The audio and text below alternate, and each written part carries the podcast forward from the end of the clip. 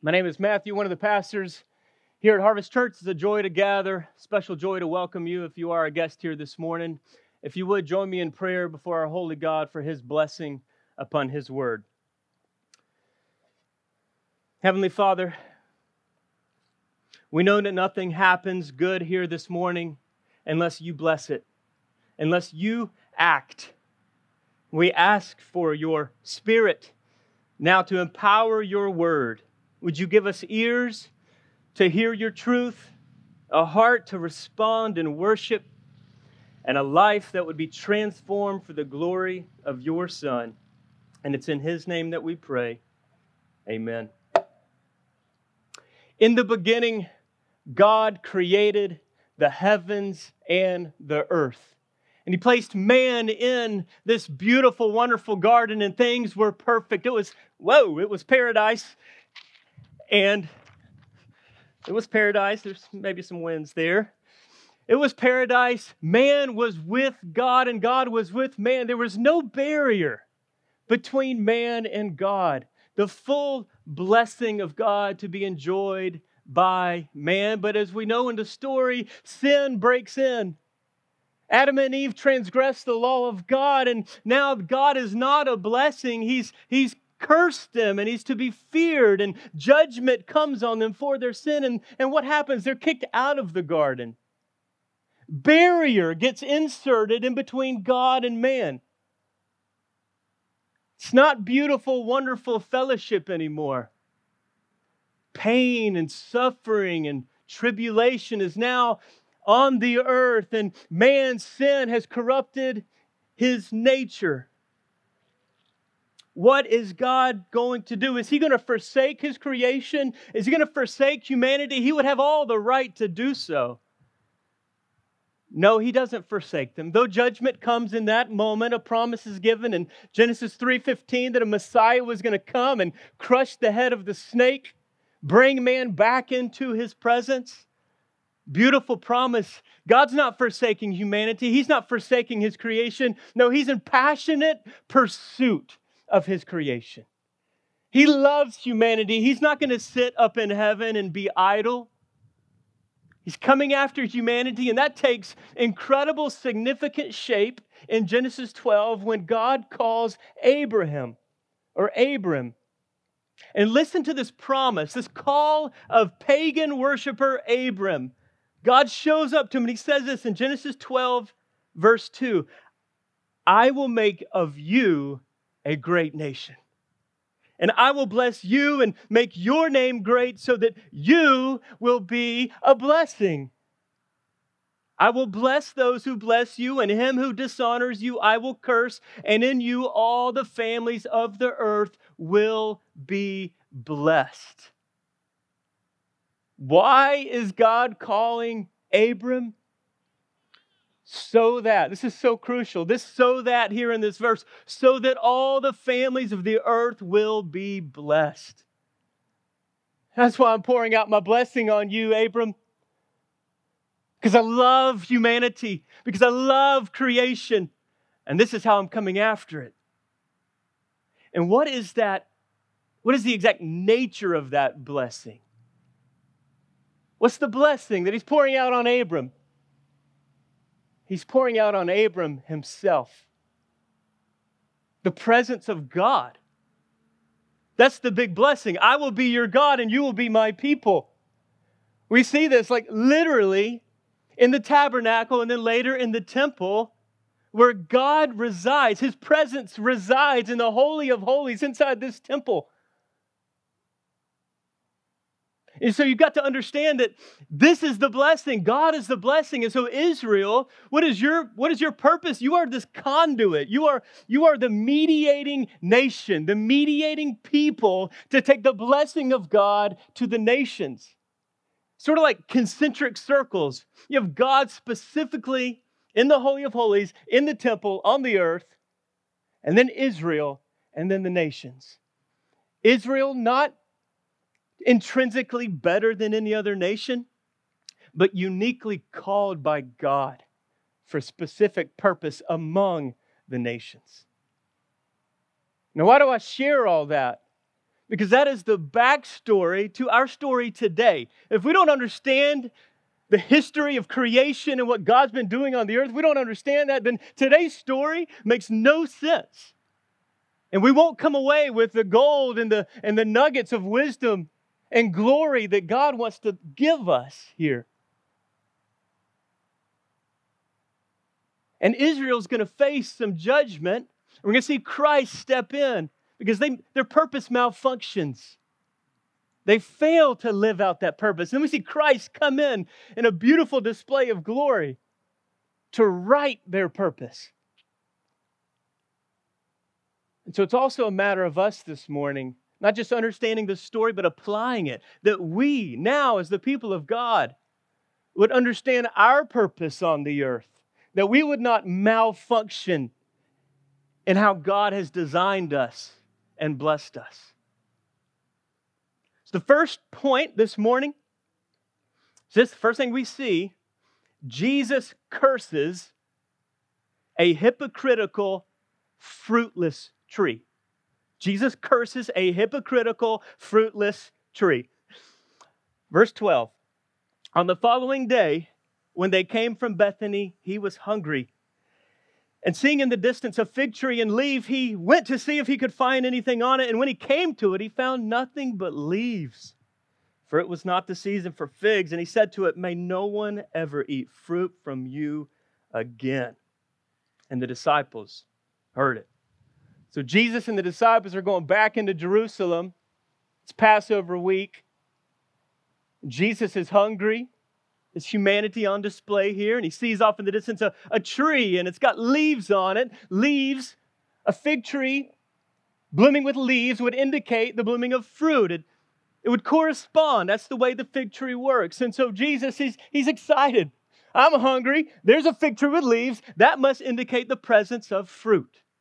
Jesus gets a little bit closer. He inspects the tree, and there's no fruit. He can't satisfy his hunger. He curses the tree. It's like this gives a whole new definition to hangry. If you know what it means to be angry when you're hungry, this is this is hangry on a next level. like, whoa, Jesus. It's a very odd miracle. Causes a lot of people a lot of problems. It's a it's the only miracle really of, of destruction. Like, Jesus, have you lost your mind? Man, I mean, what did this tree do? You're cursing it. It seems very disproportionate. You're killing this tree because it wasn't in season. The reaction seems disproportionate. And like God or Jesus, like we know you're God. We've seen you feed the 5,000. We've seen you do all these miracles. Like, why wouldn't you just produce life? Like, produce fruit on the tree. That would be a great miracle and, feed, and then feed all the disciples. Maybe, unless there's something else Jesus is trying to do here. And he is trying to do something else. This is an object lesson. There's a lesson that he's trying to teach that's more valuable and more important than satisfying the hunger and then that tree itself. He's got a lesson. And what happens often in the Bible is we get these sandwiches that help us figure out what the meaning is. And if you jump down to verse 20, 21, you see what happened. The disciples see that the tree has been withered.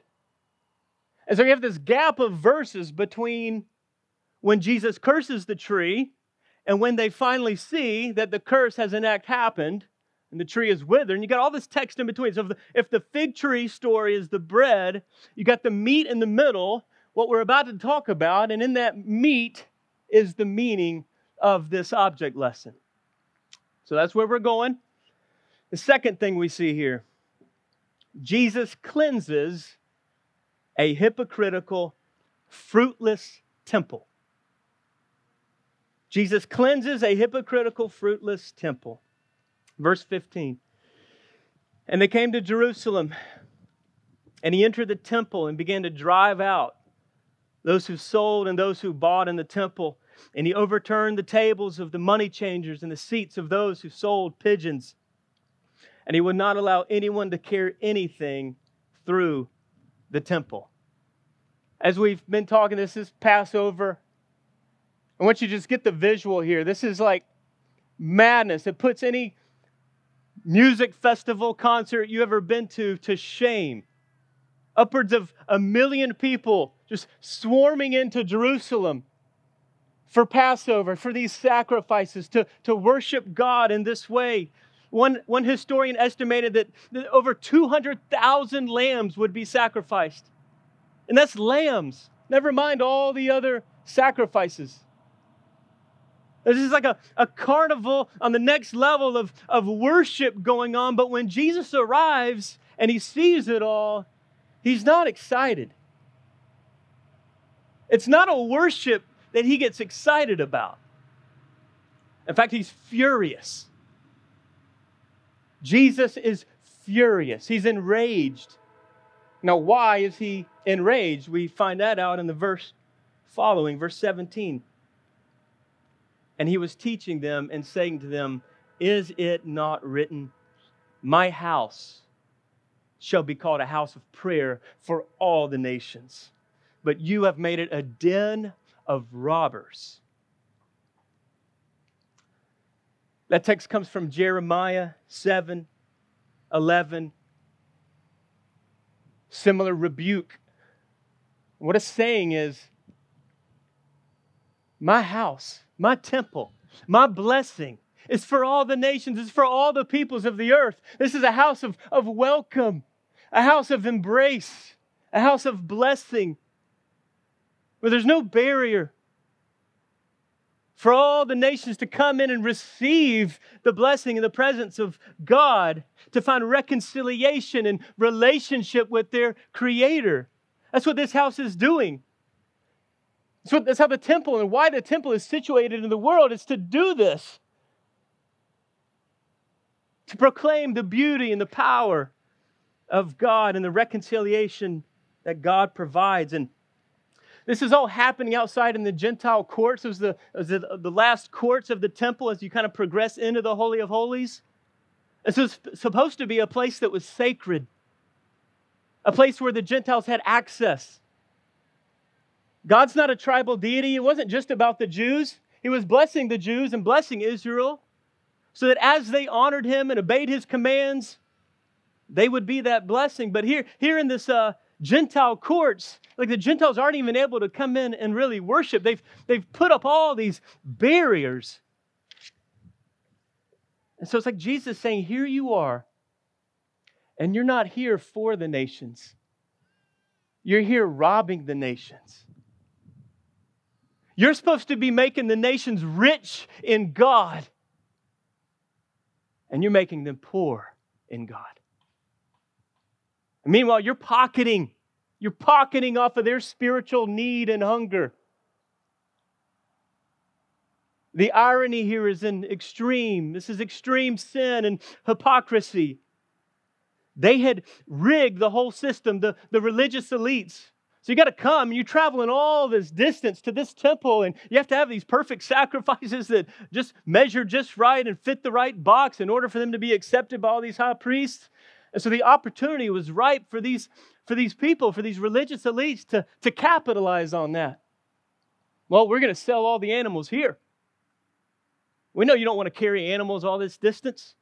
You want to buy the right animal? Buy them from us. And then they would charge extreme prices. It would raise the prices. And they would pocket the difference.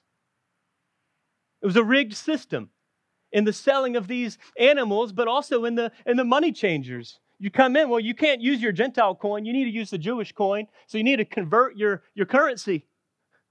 You know, like you've ever been on, in a third world place, you need to go into that little shop and you need to get a conversion. And there's always a fee attached to that. It's a conversion fee. And again, these religious elites would maximize that fee, they would just raise it. You have to use Jewish coin here. Sorry. What else are you going to do? You want reconciliation with God, right? You need a sacrifice to God, so pay us a bunch of money. They were getting rich. I mean, Jesus calls them, you're a den of thieves, of, of robbers. You're hiding out here. It's been like a, like a refuge of robbers. stealing from the nations. You see how opposite this is from the heart of God? How polar opposite is? The mission that God gave through Abram, Abraham, Israel to the nations, and they've gotten in the way.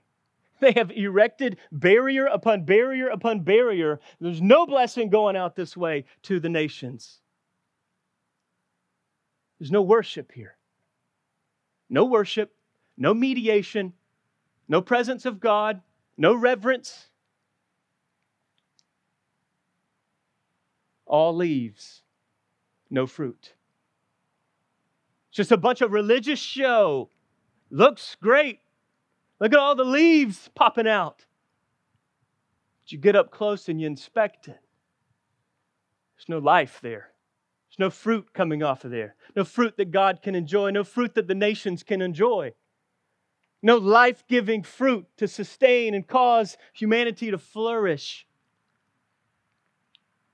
It's a malfunctioning tree, just a bunch of show.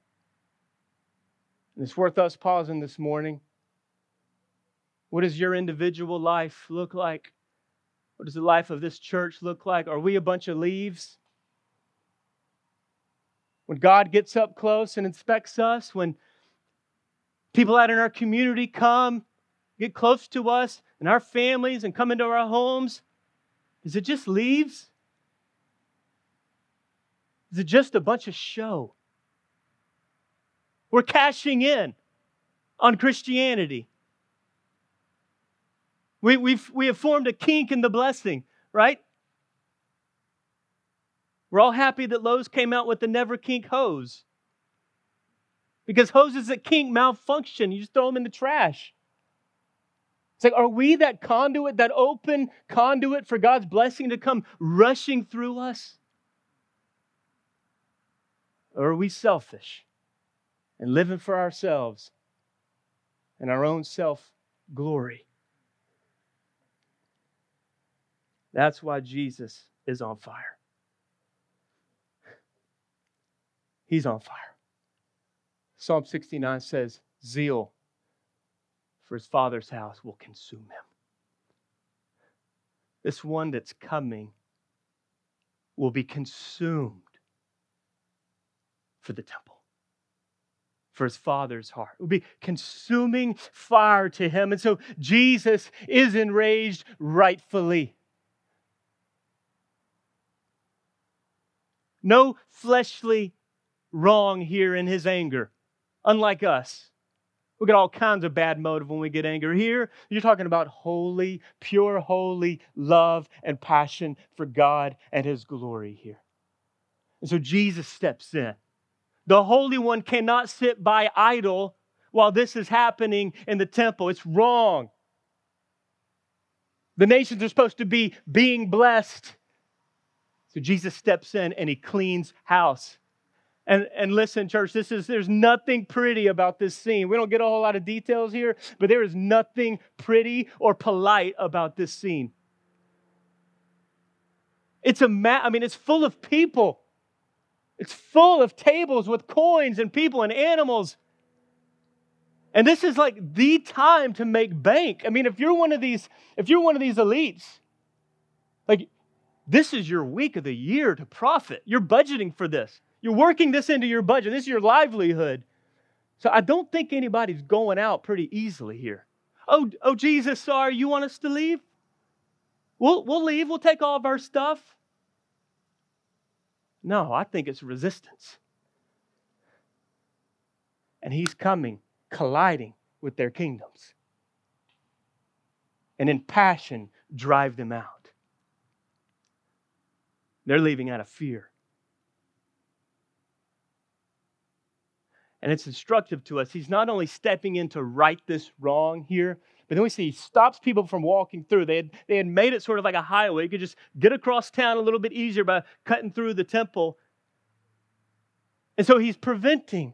He's stepping in to cleanse and to make right, but then he's preventing that wrong from happening again.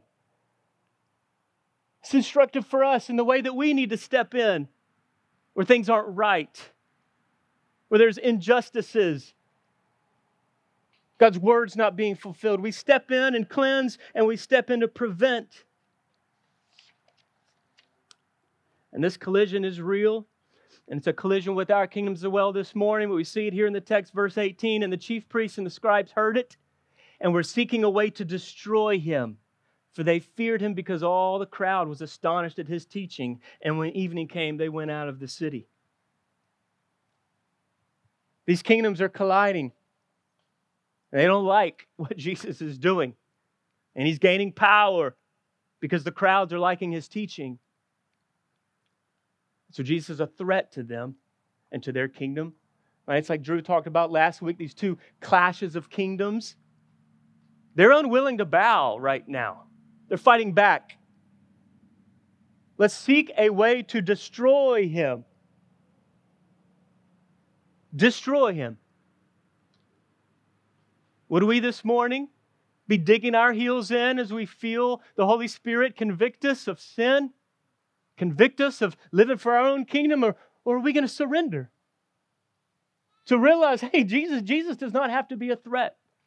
He might be a threat to our flesh, but he's an absolute blessing to our spirits and to what we really, really want deep down inside.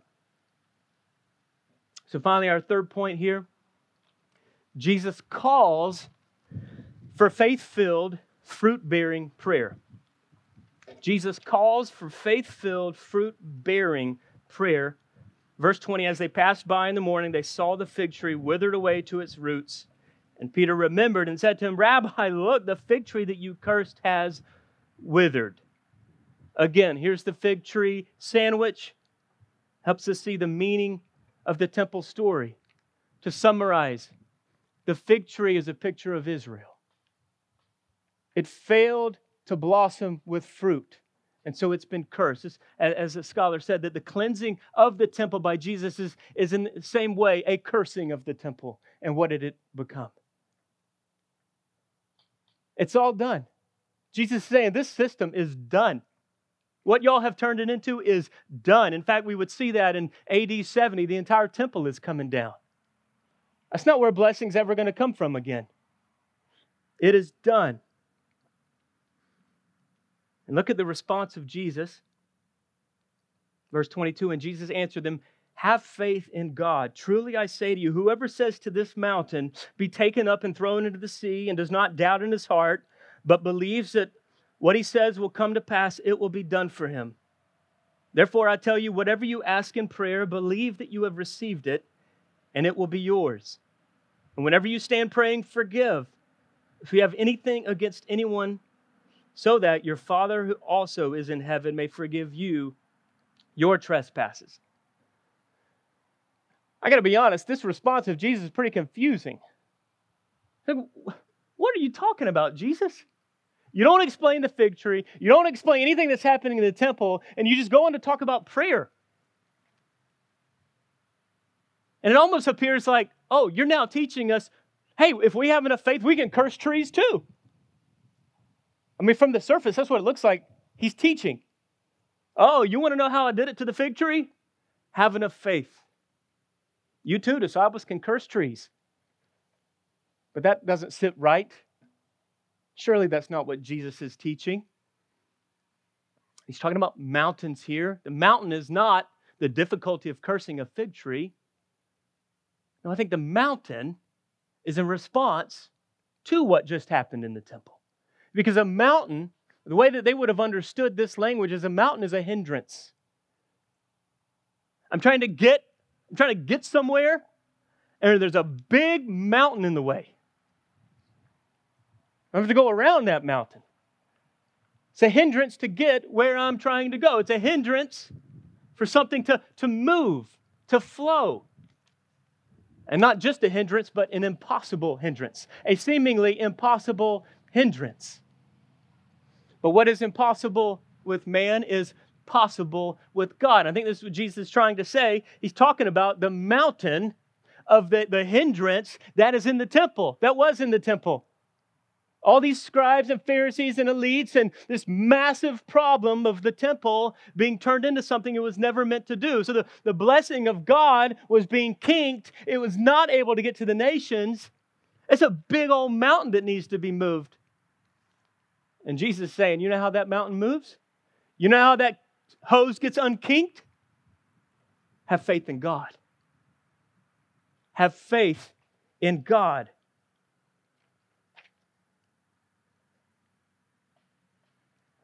So I think he's in praying as he's preparing them for what's about to happen, right? Like revelation is unfolding to the disciples, and so he is telling them to pray. This is not a blanket request to just, hey, pray for anything. No, it's specifically located, I believe, in what's happening, like with the, with the temple. You're praying for the kingdom of God, not your personal comforts. Bear fruit. Pray for the thing that bear fruit. Like this, the whole topic, the whole subject of this text is bearing fruit for God. That's what Jesus is after. So I think the prayer has to be in context there, and certainly as we read the rest of Scripture, prayer is always submitted to the will of God. Does it mean when we pray for even, even good prayers for the kingdom of God, does, does it mean that everything is going to happen? No. But when we do pray for God's kingdom to come, it's going to come in His way, in His timing. We might receive answers that are no in this life for good and holy pursuits, but in the end, God's kingdom does advance, God's kingdom does come. I think what he's trying to get the disciples to see here and us maybe this morning is pursue God in prayer. Locate the hindrances for God's blessing and presence to flow in your own life, in your family, in your church, in this world, and pray for those things to be removed.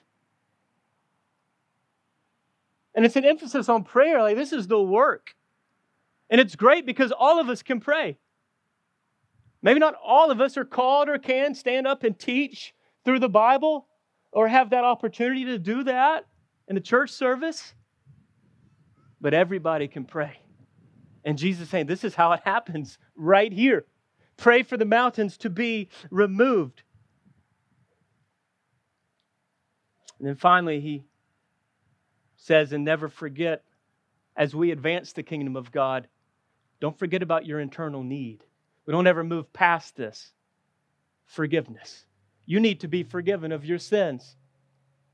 And you need to forgive those that have wronged you. This is critical. He raises it so high that it says, hey, it, you may not be forgiven by your heavenly Father if you do not forgive others. That's not a works righteousness. That's just that's an equation for how the people of God are supposed to act. We are a forgiving people. We got hurt and pain in our life. We must forgive. If we are going to imitate our God in heaven who has forgiven us, we forgive. It doesn't matter the pain, doesn't matter the offense. We are a forgiving people, and we're never to lose sight of that. It keeps us humble as we remember our need for forgiveness as well. The, the, uh, the, the Pharisees and religious leaders, they had lost this internal reality. Everything was so external to them. They lost their need for God. Forgiveness really just not even something that they're paying attention to. So all the dots for the disciples are not yet connected. So where is this going? Where is Jesus leading us? Where is Mark leading us? He's leading us to the cross. This is Passover week. The themes that are colliding and converging right here are amazing and breathtaking. And I think the big lesson that Jesus is teaching them and us, the big mountain, the big mountain is sin. We have a much greater obstacle to the blessing of God than a bunch of tables with coins and people inside of a temple. That's the easy work, comparatively. We have a much greater obstacle than that. We have sin in our hearts. We have stony hearts wicked, rebellious hearts that stand in opposition to the blessing of God being enjoyed by us or by anybody else. That's a mountain, an impossible mountain. But what is impossible with man is possible with God. We can't cleanse ourselves, we can't remove that kink, but there is one who can Jesus. He's here on Passover week because he is becoming the sacrifice of all sacrifices. That every lamb throughout history of Israel was pointing to. Here is the perfect, unblemished Lamb of God who takes away the sin of the world. For anybody who believes in him, forgiven, washed, regenerated, born again of God, cleansed of sin, made pure. This is our Jesus. This is our Jesus. The veil is torn, and the Holy of Holies is now given access. Every barrier to the presence of God has been removed. Every sin, every shame, every piece of suffering, every demonic or satanic attack, Satan himself, every single barrier that there exists between holy God and sinful man has been removed through Christ and his sacrifice. There is now a highway for sinners to come and enjoy God. Israel and the temple could not do it. They could not bring the blessing to man, but Jesus can, and Jesus has. What a Savior, a faithful, fruit bearing Savior that we have, this perfect Lamb. He took the curse of sin on Himself in our place so that we could go free. He hung on that cursed tree so that we, the cursed tree, the cursed fig tree, could actually bear fruit. Apart from me, you can do nothing, he says in John. I'm the vine, you are the branches. We're not bearing fruit in our own strength today. We're bearing fruit, fruit because we are connected to Him, because of His sacrifice. Have faith in God, He says. Look at me. Don't look at yourself. Disciples, don't look at your strength, your power. Look at me. I am God. I am bearing fruit through you. I am advancing the kingdom through you. And I was reminded this week, just in study, that our transgressions have been far removed, as far as the east is from the west. That the obstacles to God have been dumped into the sea. Praise God. Locate that this morning. Your sin, your trial, Satan in this world and see it removed. Ask in faith, not degrees of faith, but ask and have your confidence in God. It's not faith in faith, but faith in God. If you ask Him to forgive you of your sins, it doesn't matter. You're reaching out like a beggar. We talked about that a couple weeks ago. You just open up your hand and say, Jesus, I want your kingdom. I trust in you as my Lord and as my Savior. He doesn't ask anything else from you than that you bring your need. Praise God. We can be cleansed of all of our sin. And so Jesus is also pointing us to see himself not as the sacrifice, but again, everything that the temple pointed to, that he is the one greater than the temple, the one to mediate the presence of God in our lives. We meet God in the person of Jesus Christ. That's why no other religious leader can do this. No other religious leader or a pursuit of anything else can actually mediate God with sinful man. But the story continues, doesn't end here. As we see in, in throughout the cross, the death, and then the resurrection of Jesus, his commission of the disciples, he ascends into heaven. He sends what? The Holy Spirit to come down and fill his church. And you see this, this just sweeping display of glory throughout the biblical record. And when the Holy Spirit comes into the church, the New Testament gives the language of temple to the church. Jesus is the new temple, but then we in Jesus become that. It becomes our mission on the earth. It's very clear. Ephesians 2 19, this is Paul. So then you are no longer strangers and aliens but you are fellow citizens with the saints and members of the household of God, built on the foundation of the apostles and prophets, Christ Jesus himself being the cornerstone, in whom the whole structure, being joined together, grows into a holy temple in the Lord. You want some significance? If you're a believer in Christ, you individually are the temple. Paul talks about that in 1 Corinthians. But then, as the church, we collectively are the temple of God, a dwelling place for God by the Spirit. Or 1 Peter, living stones being joined together, a holy priesthood, a holy nation. We are the fulfillment of everything God has been doing since the beginning in Adam and Eve. He's filling the earth with worshipers. And it used to be you would have to come to the temple, come to Jerusalem but now Christ has come. He has brought the temple to us. And now we are going to the nations, bringing the temple to the nations, to our cul de sacs, to our neighbors, overseas.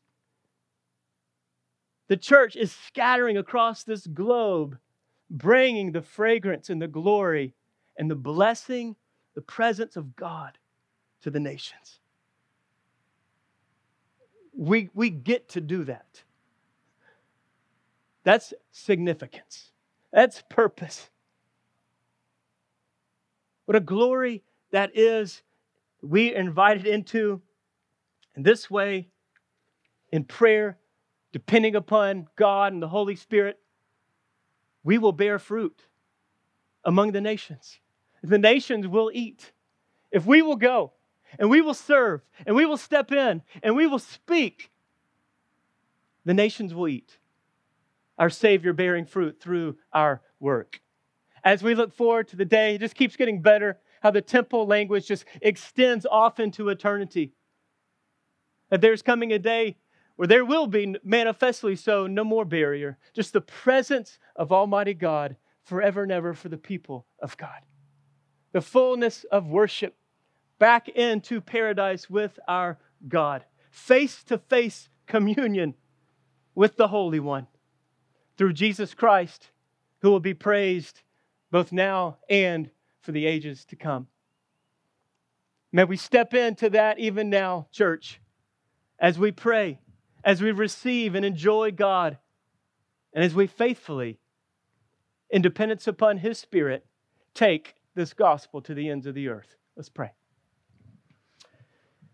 Father, we thank you that we have someone strong in heaven who can come and cleanse us, who can right every wrong, who can restore worship. We can come now and worship you, God, because of the work of your Son. We thank you. We worship you now. We ask for your forgiveness. God, we are sinners. We acknowledge that. We failed to live out your commands. We failed to be a conduit. We failed to take your blessing to the world. We ask forgiveness. God, and we ask even now, God, would you forgive those that have wronged us? And we forgive them now in your presence. Forgive those. As Jesus even prayed, forgive them, for they know not what they do, even while he was on the cross.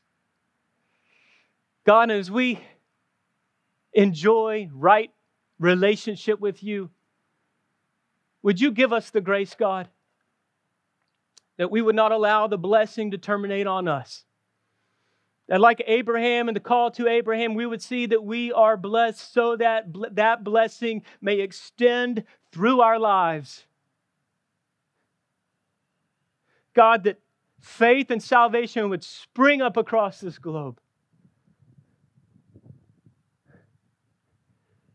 God, for unreached people groups who've never heard of Jesus, God, with the, with the word of Jesus and the gospel proclamation get to their ears. God, would you raise up workers? Would you build churches? Would you plant churches? Would you extend your kingdom now, God? Advance your people. May this globe and humanity bear fruit for you, God. You are worthy of it all, God. We sacrifice our lives for this mission. You are worthy. You are worthy of it all. We give you all praise. As we stare down a cross, we take it up gladly. For we have a Savior in heaven who, for the joy set before him, endured the cross.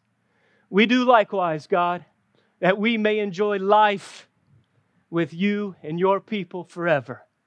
Oh God, would the nations come pouring in so that on that final day, God, there would be no reason for us to be ashamed, but we would look around at this throne, your throne, where every tribe and language and tongue would be around it singing praise to you, God. And we would know that we did not close off the blessing of God to others. To others that speak differently than us, that look differently than us. God, what a failure that is to live out the gospel if we would hold the blessing in that way. May we delight to extend the gospel beyond boundaries of pain and confusion and hurt and difference. May we go so that throne may be well surrounded by all those people that look so much not like us, God, singing one unified song to our risen, reigning Savior who stands like a lamb, a lamb who has been slain. May you receive all the glory among the nations. In your name we pray. Amen.